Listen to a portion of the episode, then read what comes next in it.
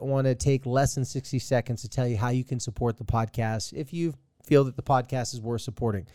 Step number one is you can go to 1 800 contacts, assuming you have contacts that you're in need of, and give them a shot. 1 800 contacts, they're a community sponsor, and we couldn't do this without them. Way number two that you can support the podcast is you can go to Lingo Eyewear, www.lingo eyewear.com and use code light the fight for $30 off your order. I actually just ordered my very first pair of sunglasses of eyeglasses. I don't know why I said sunglasses. And I'm excited because they're sending me a few different pairs and I get to pick which ones I want and which one I like and keep it and send the other ones back. So lingoeyewear.com and make sure you use the code light the fight. The third way you could visit us at Patreon and that is www.patreon, P-A-T-R-E-O-N P A T R E O N dot com backslash light the fight. And what that is, is just a way to get some extra bonus contact content with us, connect with us on a different level. And we take a lot of deeper dives on podcasts. We're doing educational tutorials. So we got a lot of stuff that we're building over there. Come on all over. A lot of people have come over. It's as easy as five bucks a month. So that's patreon.com backslash light the fight. Okay, enough of that. Let's get to the good stuff now. Do not confuse this with treatment or mental health advice or direction. Nothing on this podcast is made to supplement or supersede the relationship and direction of your mental health caretakers. Although David Kozlowski is a licensed marriage and family therapist, he is not functioning as a certified mental health professional in this environment. But same applies to any professionals who may appear on the Light the Fight podcast.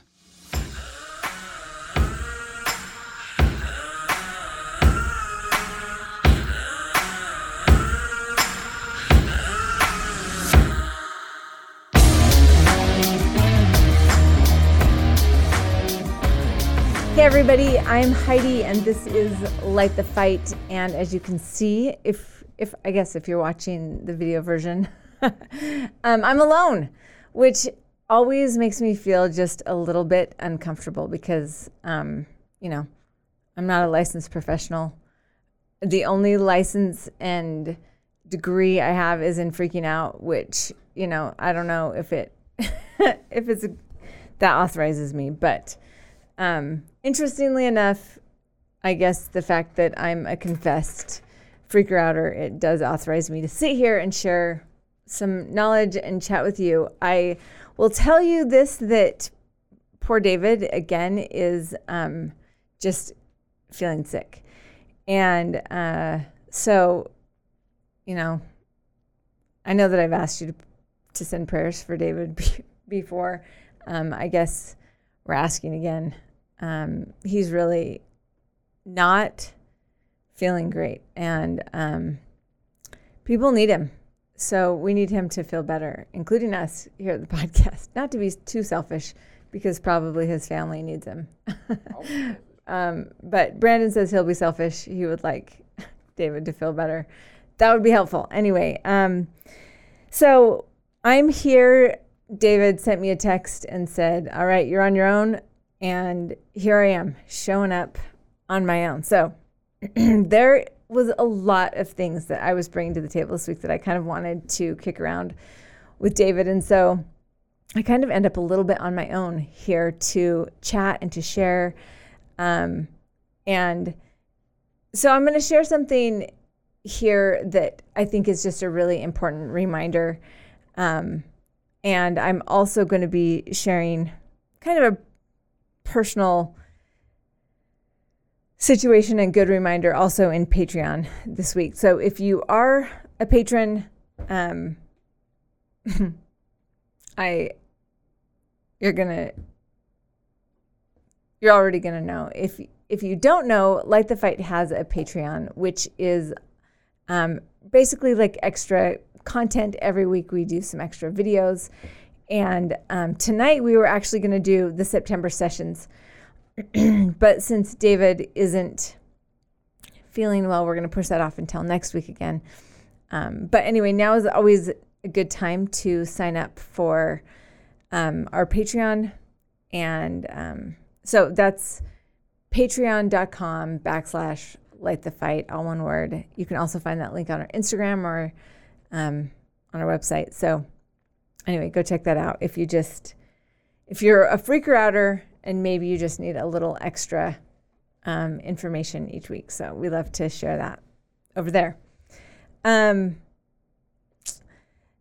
you know, the way the podcast usually works is that um, I kind of bring in conversations or questions or different situations that have come up in my life over the last week. Um, Dave and I talk about it, and usually, without fail, there's been a place in his life, um, teaching or in groups or wherever he's kind of interacting, um, that we find a, a, crossover. And that's usually kind of where um, our conversations come from. And so, kind of drawing on that, I have had um, several conversations in the last week that all have had the same theme. And so it's evident, it's very clear to me that this is what needs to be talked about and what I would like to share about. And I think it's extremely important. Um, and I really think that a lot of it is kind of bubbling up in response to Suicide Prevention Week, which, you know what, I think is great. Um, we have a video that we're getting ready to share, and you'll see that on our social media, so I won't talk about it too much. But one of the things that David shares in that video is, I mean, is what is the purpose of having a suicide prevention week? You know, why why do we do it? Why all the effort? Why um what's the point, right? And I think that the beautiful part of it is that it gives us this opportunity to just have open conversations.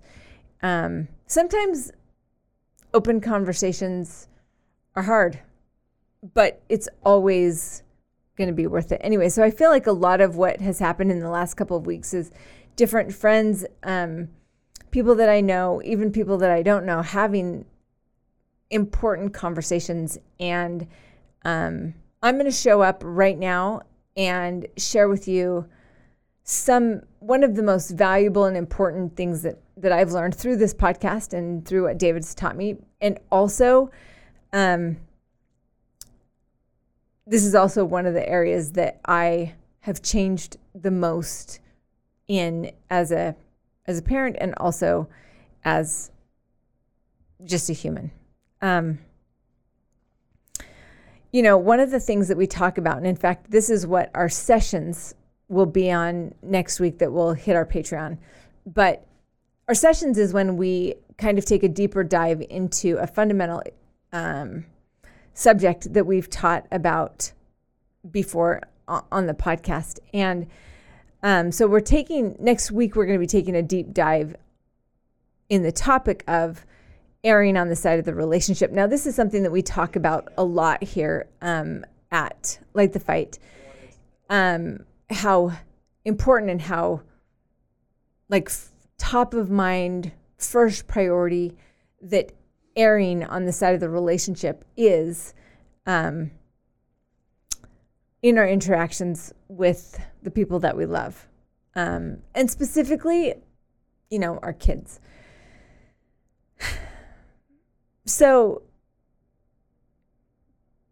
i do recommend that you go back and listen to one of our very first episodes that is called airing error on the side of the relationship. Um, Brandon's going to grab um, the episode and I will be able to tell you what episode that is so that you can go back and um, re listen to it or listen to it for the first time if you haven't done that because it is essential. And, you know, it ties in beautifully with what um, David will share on this video that we're going to also share next week about the purpose of suicide prevention and kind of a also ties in really well to last week's podcast which you know where we also talked about like how suicide prevention has evolved um, and what the most important thing is. Now all right so here, here's where i feel like i was um, previous to the podcast previous to corey dying was that i really believe that my job as a as a parent as a mom was to make sure my kids didn't make mistakes. In that way, I feel like I kind of saw myself as a police, kind of policing their activity, um, making sure no mistakes were being made. I also saw myself as a judge and a jury, um, making sure that, um, you know, if there had been something happening, that that the full extent of the law was being um, put into into places in, in terms of punishments. And I also saw myself really kind of as a warden um, in a lot of ways, just a, a gatekeeper, just like stopping to make sure that nobody would actually step out and be able to make a mistake um, in terms of my kids. And, you know, we do this in different ways because obviously our kids can kind of get themselves into trouble in a lot of ways that we were getting ourselves into trouble at, in our youth, but there were no phones or ring doorbells or video cameras in our in, in, the house as as like a like a Vivint camera or um, in in our back pocket or somebody else's phone, um, or you know maybe one of our friends parents monitor parents modern modern sorry. Like maybe our children's friends parents who are monitoring the child's friend um, maybe more closely than us. And so like we are privy to a lot more information locations um, timestamps actual recorded documentation of things that are done that that we just didn't have to like be up against when we were that age, right? So um, I think that uh, some of this technology also um, it affords us like one more line of defense on being that you know judge warden police um, ultimately the protector, controller, gatekeeper of of our children. Um, but what I want to suggest and remind, which is something that we've talked about, and and and I'm just going to talk back to that um, person five years ago. I really, like I said, I felt like it was my responsibility to keep my kids from making mistakes. Like mistakes were bad. Having bad experiences were bad. Getting in trouble was bad. And I just, I think I wanted to, like, like all parents, I think I wanted to save them from maybe the pain of making a bad decision, the pain of the consequences. Um, I also wanted to save myself the pain. And I've talked about this a lot of times on the podcast. I wanted to save myself that.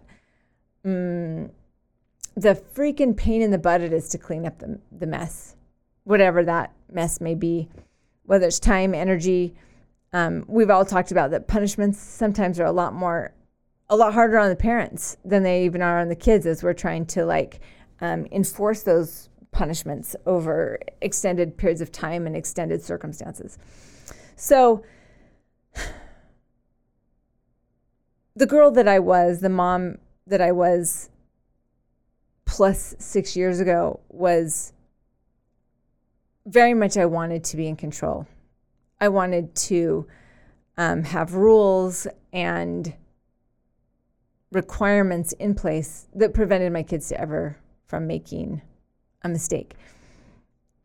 And so um, I, I mean, there's obviously as a parent we we do have responsibility to keep our kids safe, and so we have responsibility to have rules, curfews, um, the way things work in our family you know, maybe that's like we can't you can't have a member of the opposite sex in your in your bedroom or um, you know, on Sundays we don't is a family day. We don't hang out with friends and we go to church or you know whatever those parameters are in, in your family. I'm not really talking about those the family structure. What I'm talking about more is um, number one, the fundamental notion that mistakes are bad and somehow we have the ability to prevent mistakes from happening. So that's number one, the, the first change that I think that I have made um, as a parent. Number one, recognizing that mistakes are part of growth. If we're not making mistakes, we aren't growing. If we aren't making mistakes, we aren't learning. And sometimes it's bad circumstances, bad decisions, bad outcomes that help that help us decide, okay, I don't like that. I don't want to do that again. Or I'm not going to hang out with those people anymore because the last few times I've hung out with them, you know, I've gotten in trouble and or I've made bad decisions and I don't and I don't like that. And so it's really just this essential paradigm shift inside me that I want to suggest and recommend to embrace those mistakes, bad decisions, bad circumstances as necessary learning opportunities. Um, number two is the notion of exercising extreme control so that you you do think that you have control. Um, and by that I mean like when we say, "All right, I, you know, I don't want you hanging out with this person. I don't want you going to this place. I don't want you doing this XYZ, right? Um, and maybe we are going to monitor locations, we monitor the phone, monitor text messages, monitor whatever in order to manage that to make sure that those rules are being followed. Um, I think that taking away phones, taking away privileges, mandating certain levels of control so that with the purpose of our kid not being able to make a bad decision um, is really a false sense of control. Uh, because you know if a kid decides they want to maybe make a bad a bad decision with a boyfriend or girlfriend maybe they want to go to a place and participate in activities that you've already told them you don't want them to do or you establish that's not okay. If they want to do those things, they can. And the problem is that as we establish these controls and then they try to get around the controls because they, they've made those decisions, um, then what's happening is there's getting to be a greater, greater gap between what they're willing to tell us what we know. Um, and then sometimes like we have intel, right, that we we know, but they don't know we know. And so we're kind of going to use it against them to catch them in a lie or some of these things. And we've talked about this a lot. Like, um,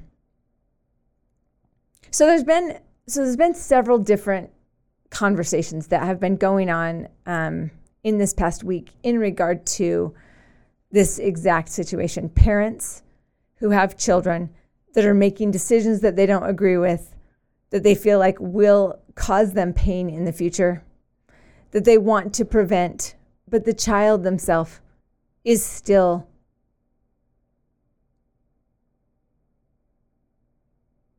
doing those things. And the parent is saying, all right, so my, my, my kid, my kid did what I didn't want them to do. And now what now what do I do? You know, as as our teenagers start to get older and verging on adult, um, and they're becoming like David says, a semi-pro adult. We are going to have less and less control over what we what what our kids do, and the intel that we're going to get from them through them is become become more and more filtered as they they don't want to see us freak out. They don't want us to get mad. They don't want to get in trouble. You know, all of those reasons. And so this is where like we zoom over to err on the side of the relationship. Um the thing oh podcast 78 um Brandon said is err on the side of the relationship. So if if I could talk back to that mom 6 years ago and say, look, whatever happens, you know, you can't control it, you can't prevent it, but what you can control is your relationship, is the dialogue that happens in between you, is how you respond when something goes wrong, is how you talk in a partnering way about the pros and cons of those decisions or the reasons behind the rules or established boundaries that you have created in your family. Because I really um, operated on a black and white, yes or no, in or out. You do it or you're dead. You, you know, like it, it, was kind of this like very um, two choices, right? Now I think the person that I am right now, it's more like, okay, I've learned how to carefully, calmly, and conversationally lay out what the boundaries are, what the rules are, what the expectations are, and do so in a conversational manner that the person that I'm setting these boundaries with or the rules with that they have their requirements and I also have my requirements. Um, and we're leaning on each other, right? When things go wrong, I've learned that I'm not going to take it personally and that we're going to not freak out. We're going to talk about it. And I mean, let me just say, I don't always not freak out, but trying not to, trying harder not to freak out. Because at the end of the day, the the only thing that we do have control of is that relationship. The better our relationship is with the kids, with our spouse, with our whoever it is, the better the choices that they're going to make are the easier it is for them to come to us when they need help or maybe they've gotten in over their head the less afraid they'll be of us and letting us down, and the less we really jeopardize when something does go wrong. Um, being able to control your teenager and make sure that they don't make mistakes and that they do 100% of what they say they're going to do is an unrealistic expectation. And even if you're taking away privileges or taking away their phone or locking their phone down or, you know, whatever we kind of concoct to make us feel like we have more control so that we feel like we're being a good, responsible parent.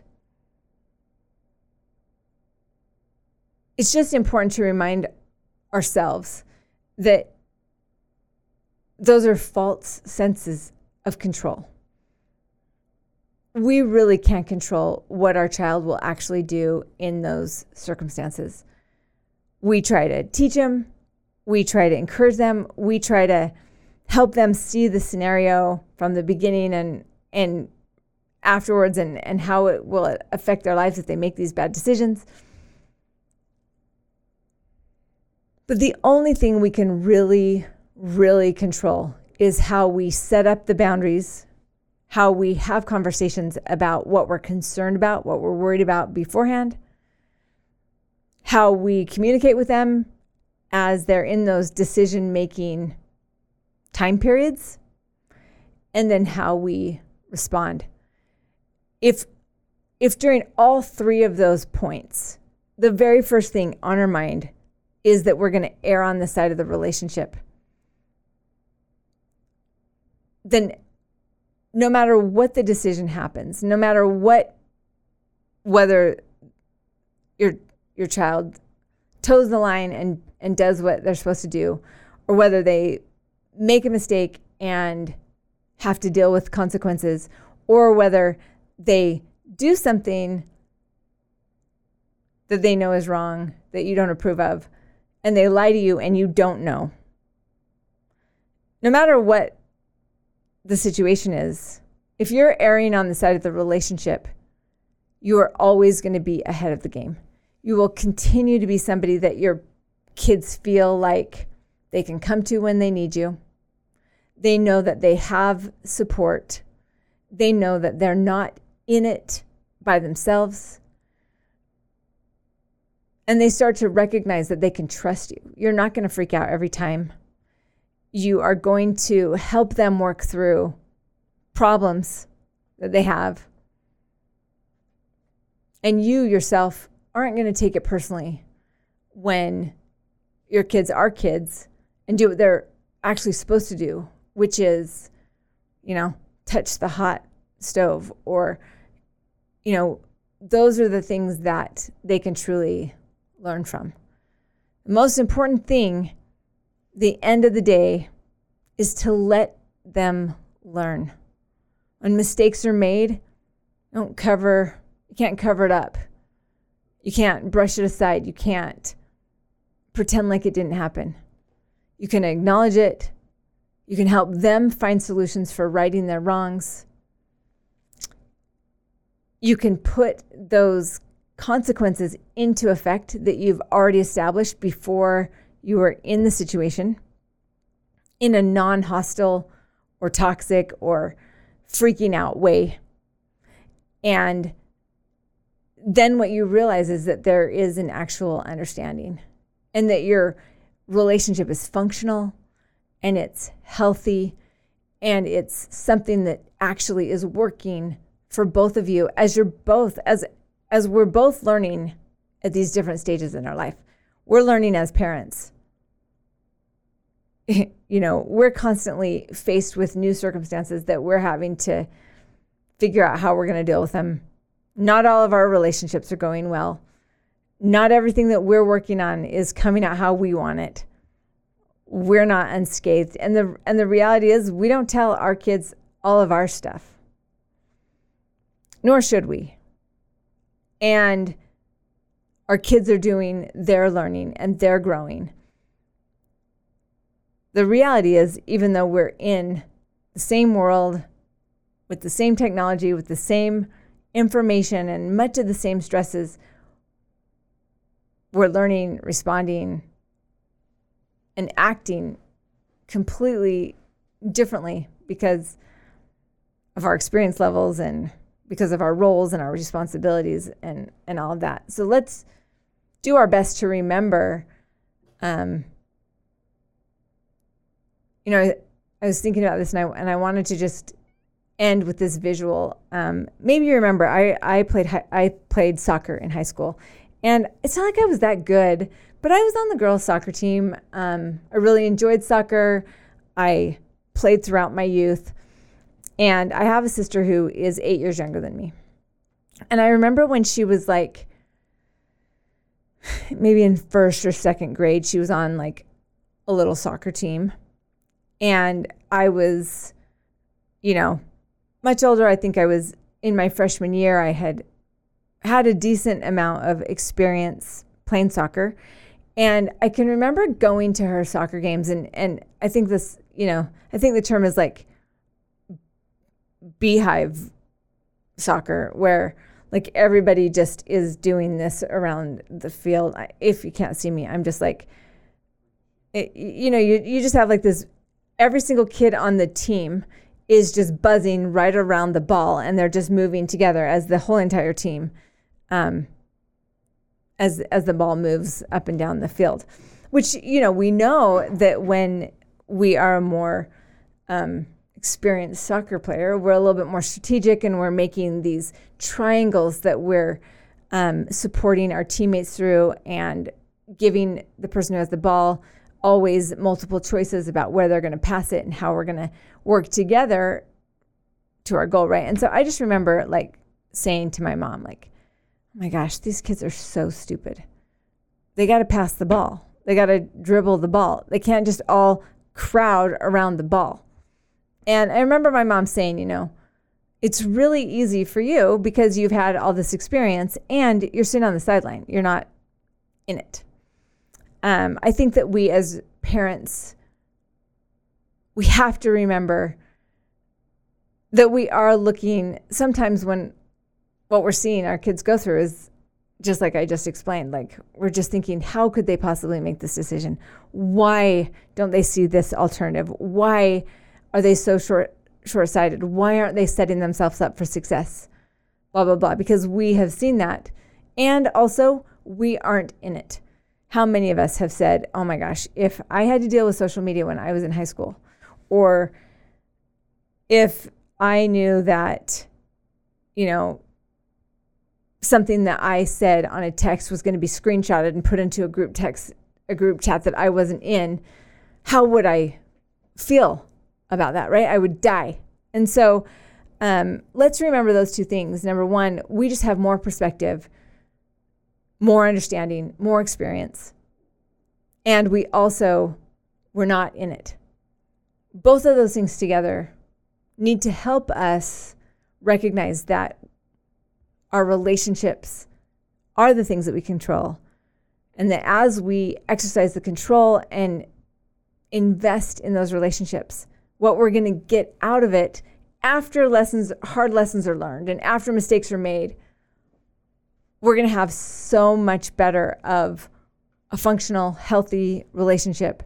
One that, you know, our kids are probably still going to keep things from us. There's still going to be mistakes made that we wish like anything we could have prevented.